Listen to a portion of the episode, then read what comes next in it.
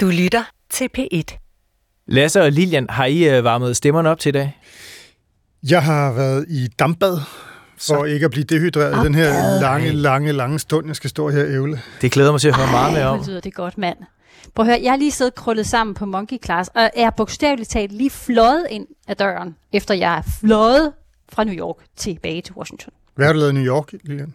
Prøv at høre, jeg var på Yankee Stadium, øh, det ikoniske stadion, i øh, slud og havl og regn. Normalt så kender vi jo Yankee Stadium, for der kommer det her jubelbrøl, når der er en home run med baseball. Men altså, Jakob og jeg, fotografen, vi var der, fordi at lige nu på Yankee Stadium, der vaccinerer man simpelthen for at få jubelbrøl oh. til New York. Fordi man har en masse vacciner, og de skal bare fyres af. Så man har kørt sådan noget 24-7, også om natten, du. Så der var vi om natten og frøs. Uff. Lilian, er du i gang med at lave en filibuster på os lige nu? Jeg laver en total filibuster, så nu begynder jeg bare at snakke, så kan I læne tilbage, har jo og så har jeg tænkt mig at snakke næste 24 timer. Du skal overhovedet ikke afbryde mig, Lasse, Du skal overhovedet ikke afbryde, overhovedet ikke afbryde mig. Jeg tror, jeg er nødt til at sætte en jingle på her, fordi det her, det, øh, det, det trækker i langdrag.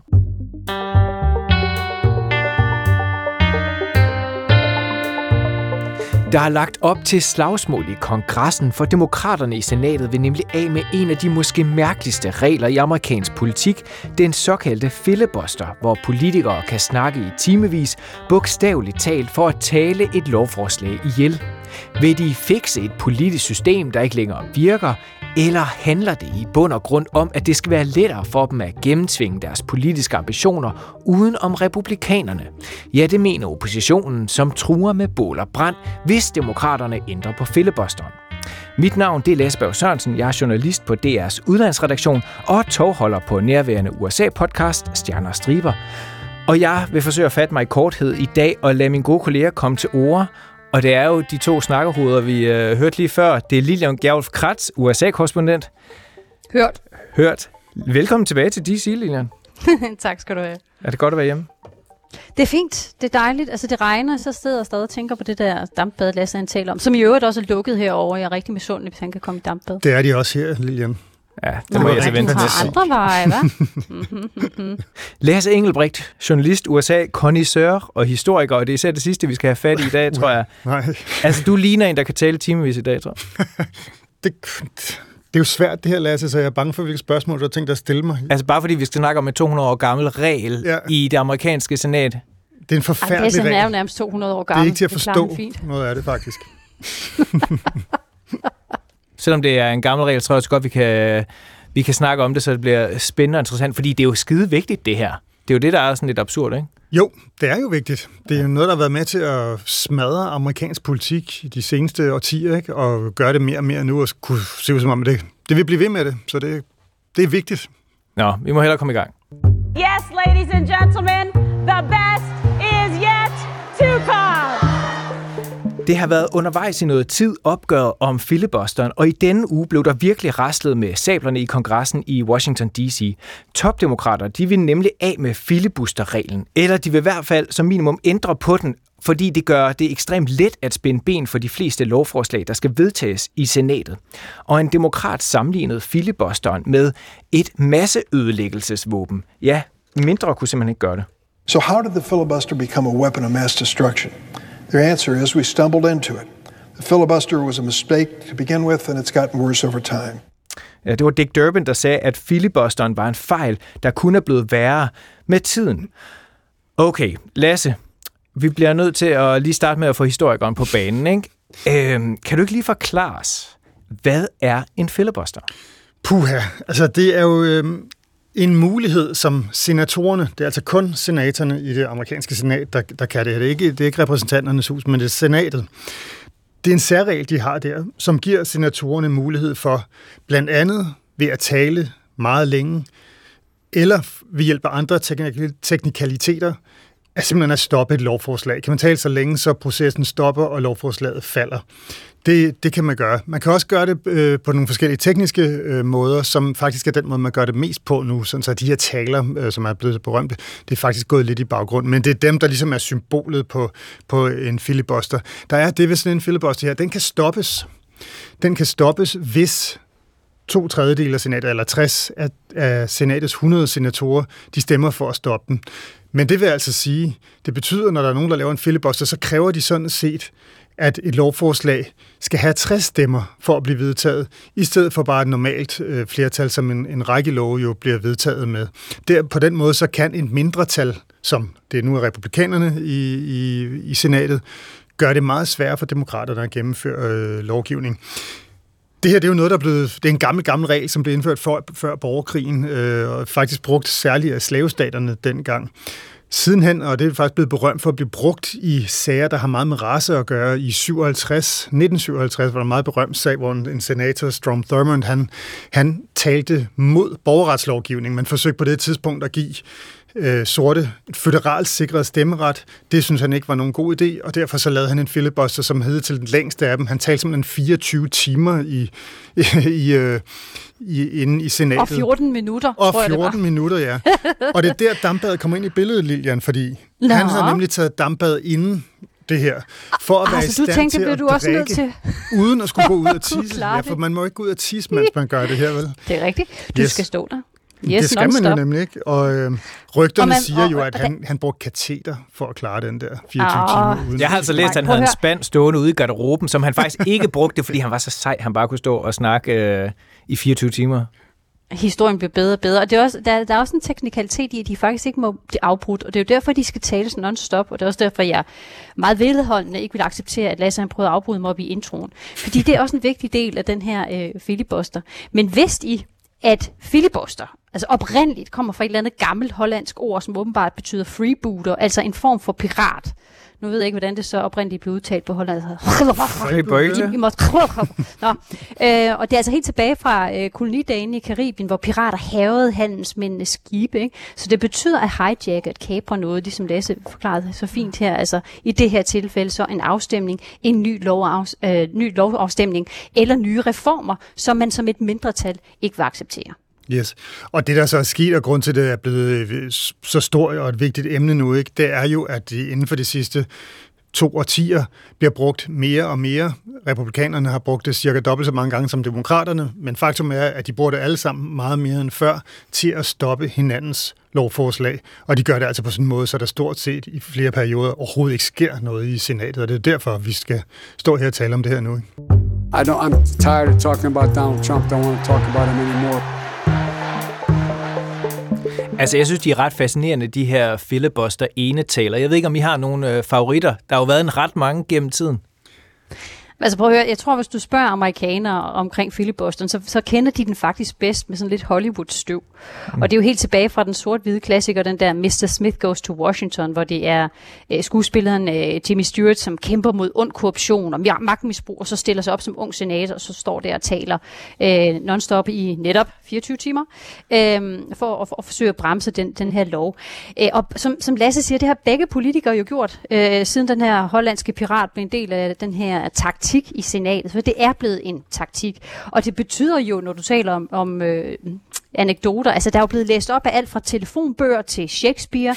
øh, senatskollegerne der har lagt øre til opskrifter på grillet østers og alt muligt andet godt for havbrug. Altså det har været absurd, hvad folk har stået og læst op af bare for at prøve at, at sætte en kæppe i hjulet for, for en, et nyt lovforslag. Altså, da Ted Cruz, øh, senatoren fra Texas i 2013, lavede en fællebuster, eller i hvert fald en meget, meget lang enetale, øh, den strakte sig over 21 timer og 19 minutter, og han øh, talte for at forhindre vedtagelsen af Barack Obamas øh, sundhedsreform, Obamacare. Nå, men øh, det nåede så ud til aftentid, og så øh, kunne han jo ikke nå hjem og læse godnathistorier for sine børn. Så han begyndte at læse øh, godnathistorier for dem fra talerstolen i senatet senatet. Og det lyder altså sådan her. Do you like green eggs and ham? I do not like them, Sam I am. I do not like green eggs and ham. Dr. Seuss, mand. Jeg Would you like them here or there? I would not like them here or there. Skal vi ikke lige fade ham, fordi han fortsatte jo i lang tid med at læse op fra, som du siger, uh, Dr. Seuss-linjen. Øh. Det er jo ham, republikanerne vil have, øh, eller som er sure over, at der nu bliver cancelled, cancelled culture, så det var jo meget, kan man sige, øh, passende, at det lige præcis var Green Eggs and Ham. Han var totalt foran sin tid med at stå og læse Dr. Ja. Seuss øh, fra... Øh, Altså, vi har jo også en anden en, øh, det var i 2010, det er jo Bernie Sanders, som lavede en filibuster, fordi han ville forhindre, sjovt nok, daværende vicepræsident øh, Joe Biden selvfølgelig, i at, øh, at vedtage i nogle skattelov med republikanerne. Så stiller han sig op og, øh, og talt og talt, og, øh, og det lød sådan her. You can call what I'm doing today whatever you want. You can call it a filibuster. You can call it a very long speech. I'm not here to set any great records uh, or to, to make a spectacle. Ja, han vil ikke lave et spektakel, alligevel så står han og snakker i så laver 8 det. timer og 37 minutter. Jeg ventede på, at der kom sådan en uh, strikkeopskrift på nogle fede handsker eller sådan et eller andet, ikke? Jo, ja, Men hvad skete der her? Har du hørt den hele? Altså, for den hørte jeg aldrig, den der. Jeg har ikke brugt 8 timer og 37 minutter, nej, på at høre Bernie Det må Sanders hjem og gøre, så må du fortælle om det næste gang. Lektier? Det er næste uges podcast, den ikke vil lige blive huske, 8 hvad det- timer. Jeg kan ikke huske, hvad det var for en senator, men jeg kan huske, der var en, der engang stod og læste samtlige delstaters øh, valglovgivningsregler op. Øh, det tog vi så sådan 10-12 timer eller et eller andet. Det var vist Strom Det- Thurmond, tror jeg, vi talte om tidligere i 1957. Det, det, kræver, det, det, det er svært at holde sig vågen som senator, tror jeg, hvis man skal sidde og og følge med ned i salen. Altså, man forstår næsten godt, hvorfor de som minimum bare vil ændre på den her, øh, den her regel.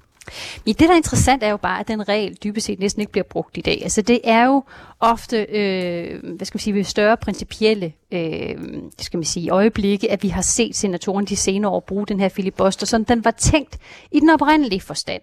Sådan som den bliver brugt i dag, er det jo blevet, som Lasse også var inde på før, nærmest blevet sådan et, det er blevet et greb, som er lidt for nemt at bruge, fordi det kræver en eller anden kontorassistent til en senator, der sender en e-mail og siger, senator, dit, den, du, den, datten vil gerne gøre indsigelse med det og det og det.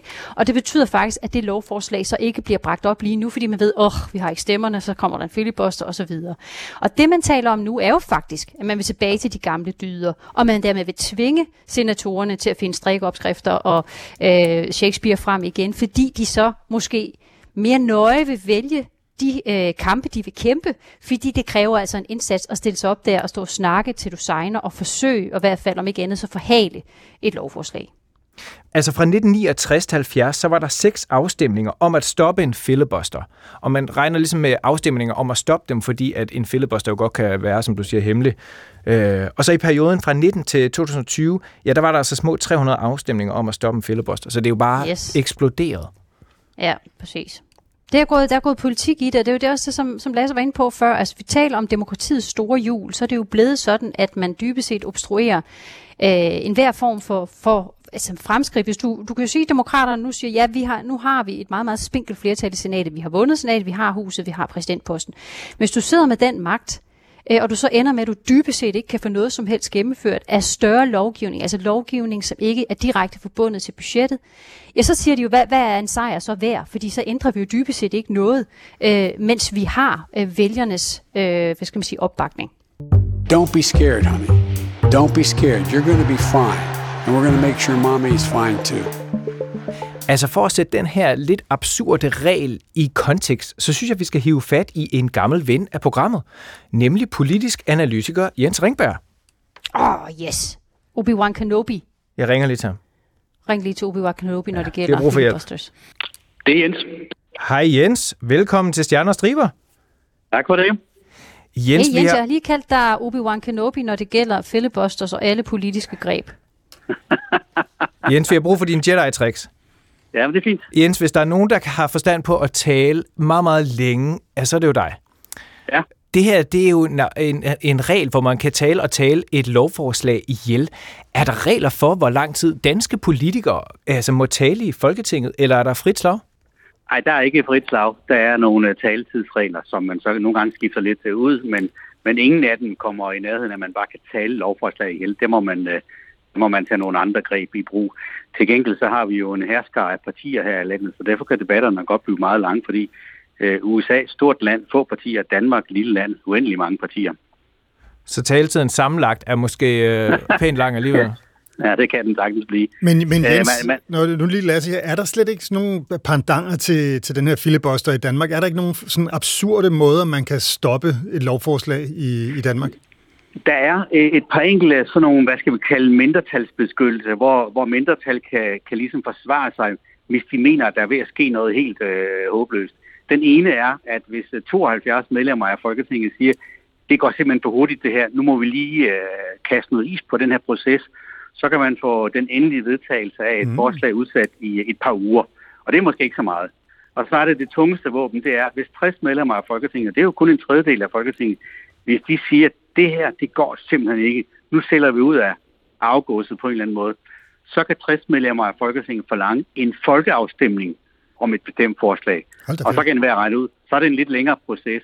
Så er det faktisk mere effektivt end sådan en filibuster, hvor folk bare står og taler en uges tid. Ja, ja. Altså en, hel, en folk, folkeafstemning. Det sker så rigtig, aldrig rigtig nogensinde. Det var vel så også en regel, så hvis man nu forestillede sig, at vi kun havde for eksempel Socialdemokraterne og Venstre i det danske folketing, så ville ja. den regel være helt vanvittig ødelæggende, eller kunne i hvert fald være det, ikke? Ja, da, man kan ikke gøre det omkring finansloven og den slags helt, element, helt essentielle lovgivning. Men, men reglen er der, og der, der er tit nogen, der tror med at bruge den, men det bliver aldrig rigtigt til noget. Men det er, det ultimative, det er den ultimative hvad skal jeg sige, mindretalsbeskyttelse, man har i det danske parlament, det er, okay, så må vi spørge folket. Altså prøv at høre, hvor god ro og orden der er hjemme øh, hos dig, Jens. Ikke? Altså, men, men til gengæld vil jeg sige, så går du jo glip af politikere og står og læser op af Shakespeare, strikkeopskrifter og øh, opskrifter på, på grillet øster ja. og alt muligt andet. Ja, og, jeg er meget, altså. og jeg er meget fascineret af de der skilte, de tager med. Altså sådan plancher, som, som opdaterer. De, de står, det, det ser vi jo aldrig her, fordi vi har sådan en meget streng forretningsorden i Folketinget. Man må, man må ikke engang have en t-shirt på med et budskab her. Og derinde der har de jo en masse audiovisuelle virkemidler med af den gammeldags karakter fra vores skoletid, med plancher, de står og peger med sådan en pind på. Det synes jeg, der er noget smukt Det er fuldstændig rigtigt. Åh oh, ja. Nå, Jens, nu tror jeg, du har fået din taletid, øh, så vi øh, lukker ned for dig igen. Ja, jeg har meget mere i mig, men det gør vi en anden gang. Lige. Den tager vi en anden gang. tak for det, Jens. Tusind tak, fordi du var med. Hej. Hej, Jens. Have a good life. We will see you soon. Thank you. Thank you very much. Altså, demokraterne de vil jo så have fjernet den her regel, fordi den gør grin med det amerikanske demokrati. Det siger altså Dick Durbin, som vi også hørte lige før. Today, nearly 65 years after Strom Thurmond's marathon defense of Jim Crow, the filibuster is still making a mockery of American democracy. Og det er altså ham der, Strom Thurmond, som vi jo bliver ved med at vende tilbage til, der stadig har rekorden i den længste filibuster. Lilian, hvorfor er det så vigtigt for demokraterne at få ændret filibusterreglen?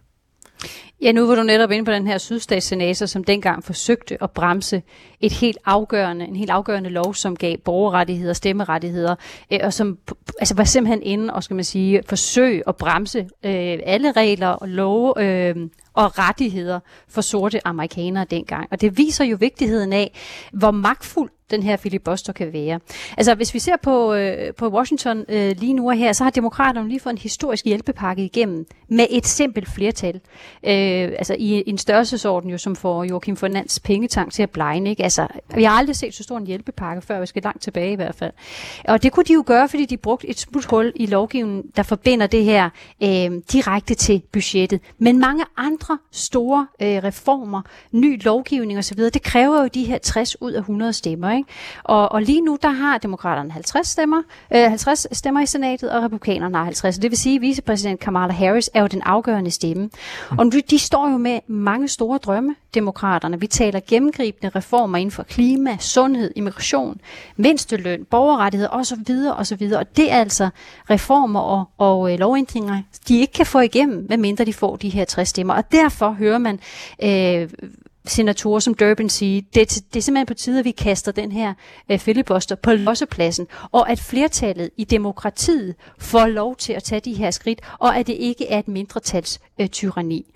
Øh, det, der så er den store boomerang her, er jo, at hvis de gør det, øh, og det er et stort hvis, fordi øh, demokraterne er altså ikke i, i samme båd her alle sammen, ja, så har republikanerne jo fuldstændig samme våben den dag, de genvinder øh, magten i senatet det interessante er, når vi nu taler om den dagsorden, som demokraterne nu står og desperat gerne vil have gennemført, altså hele det demokratiske parti, og særligt venstrefløjen, som støtter op en masse af de her ting, det er jo nogle ting, som republikanerne hader, og der er jo nogle bestemte ting i det, de hader øh, mere end andre, og det er ting som våbenlovgivningen, for eksempel en stramning af øh, baggrundstjek, altså kræve, at dem, der går ind og køber våben, de skal have lavet et baggrundstjek. Det tager ikke så lang tid, men det skal laves, for eksempel. Det er et forslag, der har kæmpe opbakning. Så når 9 ud af 10 amerikanere synes, at man skal øh, gennemføre det. Men fordi våbenlobbyen i USA er så stærk, ja, så, er demok- eller så er republikanerne imod det og tror med en filibuster.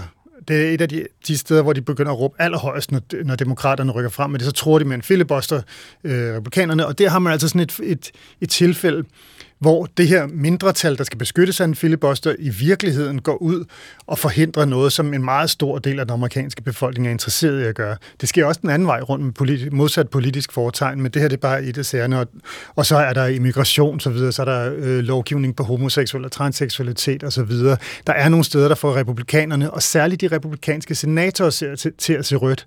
Selvom de faktisk ikke har befolkningen med sig, så har de alle mulige gode grunde til at gå, eller de har alle mulige grunde, ser det selv i hvert fald, til at gå imod det her og tror med filibuster, og derfor er de så, så hissige lige nu, ikke? Jo, hvis man lige, demokraterne, når de taler om, øh, du ved, masseødelæggelsesvåben og, og siger, at demokratiet er på spil, jamen så mener de det helt bogstaveligt talt, og det, det handler blandt andet om, at lige nu er der en, øh, en lov på bordet på vej i senatet, en ny øh, som lov omkring stemmeret i USA, altså omkring valgloven, fordi det vi så efter valget, hvor præsident, øh, den tidligere præsident øh, Trump jo sagde, at valget er stjålet, vi skal have strammet alle de her regler for, hvordan man kan stemme rundt omkring i delstaterne. Der har vi set en lang række delstater nu forsøge at gøre det netop langt sværere at stemme, for eksempel med at begrænse adgang til brevafstemning, tidlig afstemning, øh, som vi ved, at det er noget, der rammer sorte, brune øh, og unge vælgere i stor grad, som ofte stemmer demokratisk. Og det demokraterne siger, det er, at den her nye lov, som er en federal lov, øh, vil sætte nogle fælles regler, som delstaterne ikke kan overrule med enkle regler rundt omkring. Så når de siger, at demokratiet er på spil, så tænker de jo på, på de næstkommende valg, øh, hvor de frygter, at republikanerne af bagvejen forsøger at gøre det sværere for demokraterne at bevare magten. We must end this uncivil war that pits red against blue. Præsident Joe Biden han blev selvfølgelig spurgt ind til den her filibuster i, i ugens løb, og, og han siger, at han støtter en ændring af filibusterreglen, men han mener til synligheden ikke, at man skal droppe den helt. I don't think you have to eliminate the filibuster. You have to do it what it used to be when I first got to the Senate, and that is that a filibuster, you had to stand up and command the floor. Once you stopped talking, you lost that, and someone could move in and say, I moved the question of. So you got to work for the filibuster. So you're for that reform. You're for bringing back the talking filibuster. I am. That's what it was supposed to be. Så Biden vil altså Nej. tilbage til de gode gamle øh, talende filibuster-dage, hvor man skulle øh, virkelig øh, have noget kaffe på kanden, ikke? og så bare læne sig tilbage og lytte på sine kolleger, der står og snakker. Ja, altså han vil jo, det vigtige er jo, at han vil jo have fat i, at det skal have konsekvenser, politiske konsekvenser for mm. folk at lave en filibuster. Du skal ikke bare kunne udløse den ved forskellige teknikal- teknikaliteter i senatet, og så læne dig tilbage, og så tænke, haha, nu fik vi naret enten republikanerne eller demokraterne. Hvis du vil lave sådan en filibuster, så må du hellere bakke den op med et stykke arbejde ind i senatet med dig og stå der i ja, 24 timer og tisse i en, i en træspand, hvis du vil, hvis du vil bruge det der. Han vil tilbage til det gode gamle Jimmy Stewart fra Mr. Smith Goes to Washington. Men han har jo pointen, fordi at, at han dermed presser republikanerne til at vælge mærkesagerne, eller dybest set på begge fløje. Og når han siger, at han er bekymret for at, at, at sløjfe filibusteren fuldstændig, som de meget venstre, øh, venstrelændende demokrater ønsker, så er det jo, fordi han jo godt ved, at den dag magten måske vender, ja, så vil øh, demokraterne stå over for fuldstændig, samme udfordring, at republikanere kan, øh, hvad skal man sige, få lovgivning igennem med et simpelt flertal. Og den anden vej rundt frygter de jo også, når vi taler abort og våbenlovgivning og så videre og så videre. Og derfor så er Joe Biden meget, skal man sige, bekymret for at gå all the way, sådan som visse kræfter i partiet ønsker. Han blev også spurgt ind til, om det er sådan en mellemvej, øh, fordi han har jo både sagt, at han gerne vil skabe sammenhold og unity, og alligevel så har han jo en agenda, altså en masse politik, han også gerne vil have gennemført, som jo vil være væsentligt lettere, som vi har snakket om, uden en filibuster. Så er det sådan en måde at finde sådan en gylden midtervej mellem de her to yderpunkter? Det er det jo. Altså, han, han erkender jo, at en filibuster er til for at beskytte mindretallet. Og det er jo, det kan på alle mulige måder være et, et fornuftigt argument. Det, altså, man kan, har jo set masser af tilfælde, hvor man har et, et mindre flertal, der bare trumler en hel masse meget vidtrækkende lovgivning igennem, og der skal flertal eller mindretallet have øh, en mulighed for at gå mod det. Jeg synes, det interessante er, at han jo på det her øh, punkt adskiller sig fra sine to forgængere, sin tidligere arbejdsgiver Barack Obama, men også Donald Trump. Både Barack mm. Obama og Donald Trump argumenterede jo for at afskaffe filibusteren. Formodentlig af helt forskellige årsager. Trump han var meget aggressiv. Han ville have sin, øh, han ville have sin øh, mur bygget, men demokraterne brugte filibusteren til at holde pengene tilbage, så han ikke kunne bygge den lige så hurtigt, som han ville. Derfor var han ekstremt Ja, og han, på han bad jo. McConnell ja. øh, den republikanske senatsleder på det tidspunkt siger, sagde til ham, jeg vil have, at du får den filibuster fjernet. Ikke? Ja. Og der sagde McConnell, så der stridede han jo øh, af de grunde, vi nu har været inde på, øh, øh, virkelig imod. Mr. Vice President, I'm speaking. I have I'm speaking. Mr. Vice President, I'm speaking. I'm speaking. Altså, det kan godt være, at demokraterne, de øh, kalder filibusteren et masseødelæggelsesvåben. Men altså, republikanerne, de har øh, også godt styr på deres krigsretorik. Fordi øh, lederen, eller republikanernes øh, leder i senatet, Mitch McConnell, han svarede igen sådan her. Nobody serving in this chamber can even begin, can even begin to imagine what a completely scorched earth Senate would look like. Et scorched earth senate, øh, siger McConnell, og det er jo det, man på dansk Sådan. kalder den brændte jords taktik. Altså en militær strategi, der handler om at ødelægge alt det, der kan være en fordel for fjenden. Mm, altså, Lilian, hvad er det egentlig, McConnell siger her? Altså, han vil jo næppe øh, rent faktisk begynde at brænde noget ned. Det vil han ikke, Eller? øh, nok ikke bogstaveligt talt, men det vil han retorisk, og det han siger, det er jo, hvis I gør det her, så har I erklæret åben krig. Øh, og i amerikansk politik ved man jo, at pendulet svinger tilbage på et eller andet tidspunkt, hvis man kigger sådan tilbage historisk set. Republikanerne ved jo godt, at hvis man kigger på demografien i USA øh, lige nu og her, så er, de, så er de presset. Det er et parti, der er presset, hvor flertallet øh, stemmer demokratisk. Men øh, det, det, de jo øh, truer med her, det er at sige, at i det øjeblik, vi kan genvinde flertallet i senatet, så får I tilbage af fuldstændig samme skuffe. Og han har allerede sagt, så kan I godt forvente, at vi strammer alt, hvad der hedder abortlovgivning. Vi lemper alt, hvad der hedder våbenlovgivning. Øh, I kan droppe alt, hvad der hedder penge til Planet Bar- Parenthood, altså som er penge, for eksempel, der går til, til lavindkomstområdet, til for eksempel beskyttelse, øh, altså prævention, abortrådgivning og alt sådan noget. Altså, så de, de, vil, de vil angribe demokraterne på flanker, der er fuldstændig vigtige mærkesager for demokraterne og deres vælgere. Og hvis man lige skal lave en krølle på det, det Joe Biden jo dybest set også er en tilhænger af. Han er jo en mand om nogen af senatet. Han sad derinde i over 35 år. Han elsker jo ideen om, den har, det har så været en idé, der har været død længe, om kompromisets kunst. Og man kan sige, at politik skal jo være en intellektuel øvelse. Og ideen med den her filibuster er jo, at du skal prøve at overbevise dem, der ikke er enige med dig, med argumenter. Og derfor siger han, se at komme op med jer på gulvet, og så må I jo snakke solen sort, indtil I måske kan overbevise nogen med ord. Joe Biden har jo flere gange snakket om den her epiphany, som han håber, at republikanerne får. Den her åbenbaring, der gør, at lige pludselig, når de er ude af Trumps skygge, så indser de, at de bliver nødt til at samarbejde hen over midten. Og, øh, og han forsvarede sig også med, at nu har jeg jo stadig kun, øh, jeg er jo helt ny i jobbet og sådan noget, så det kan jo være, at de stadigvæk ser lyset og vil samarbejde med mig. Ikke? They haven't had that epiphany you said you were going to see in the campaign. No, no. Well, I've only been here six weeks, pal. Okay, give me a break. been here six weeks.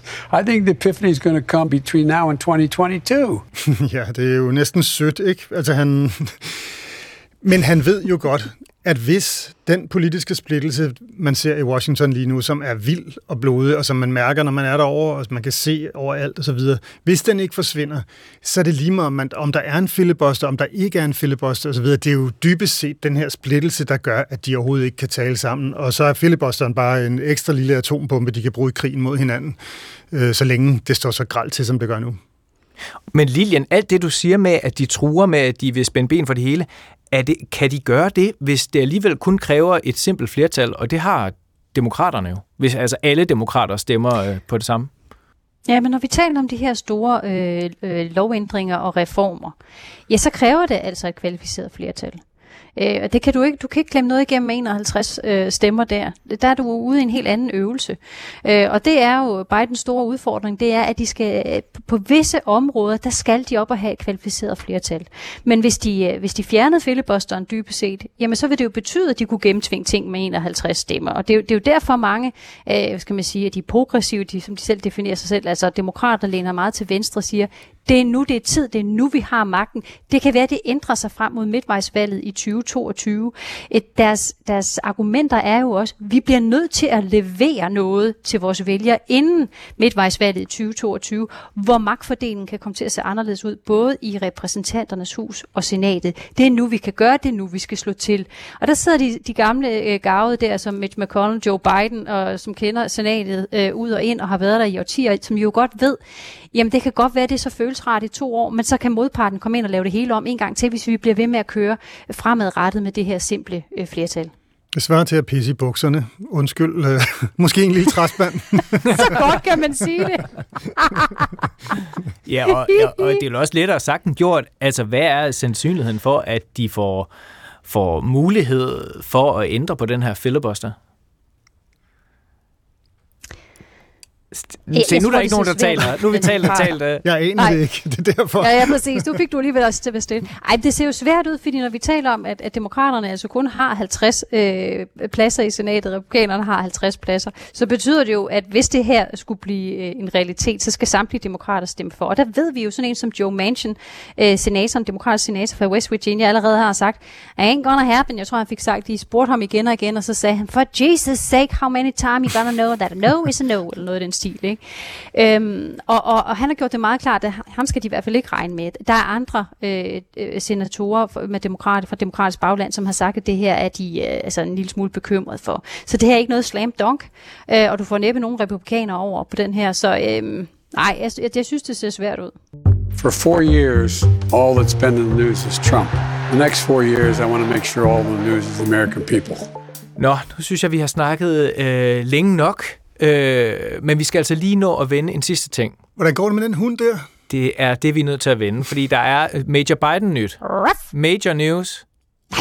Pun intended. Er han, er han kommet ud af hundehuset i Delaware, eller hvad? Det har jeg ikke engang fået Det er med han faktisk. Og har Biden afsløret i samme interview, hvor han sidder og snakker om filibuster og grænseproblematik og alt muligt andet, så har han afsløret, at den også har fået en øh, personlig træner.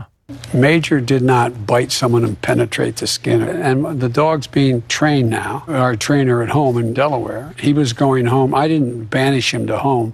Jill was going to be away for four days. I was going to be away for two, so we took him home.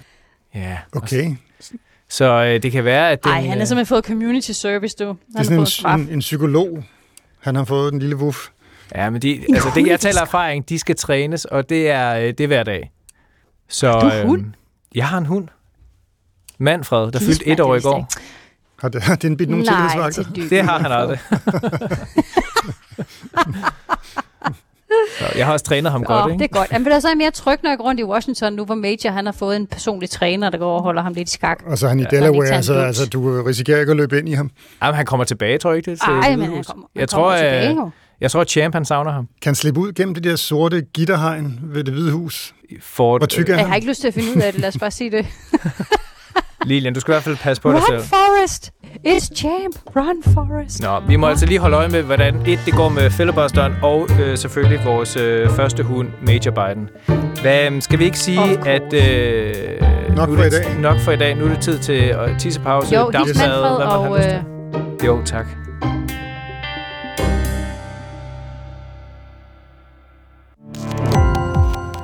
Gå på opdagelse i alle DR's podcast og radioprogrammer. I appen DR Lyd.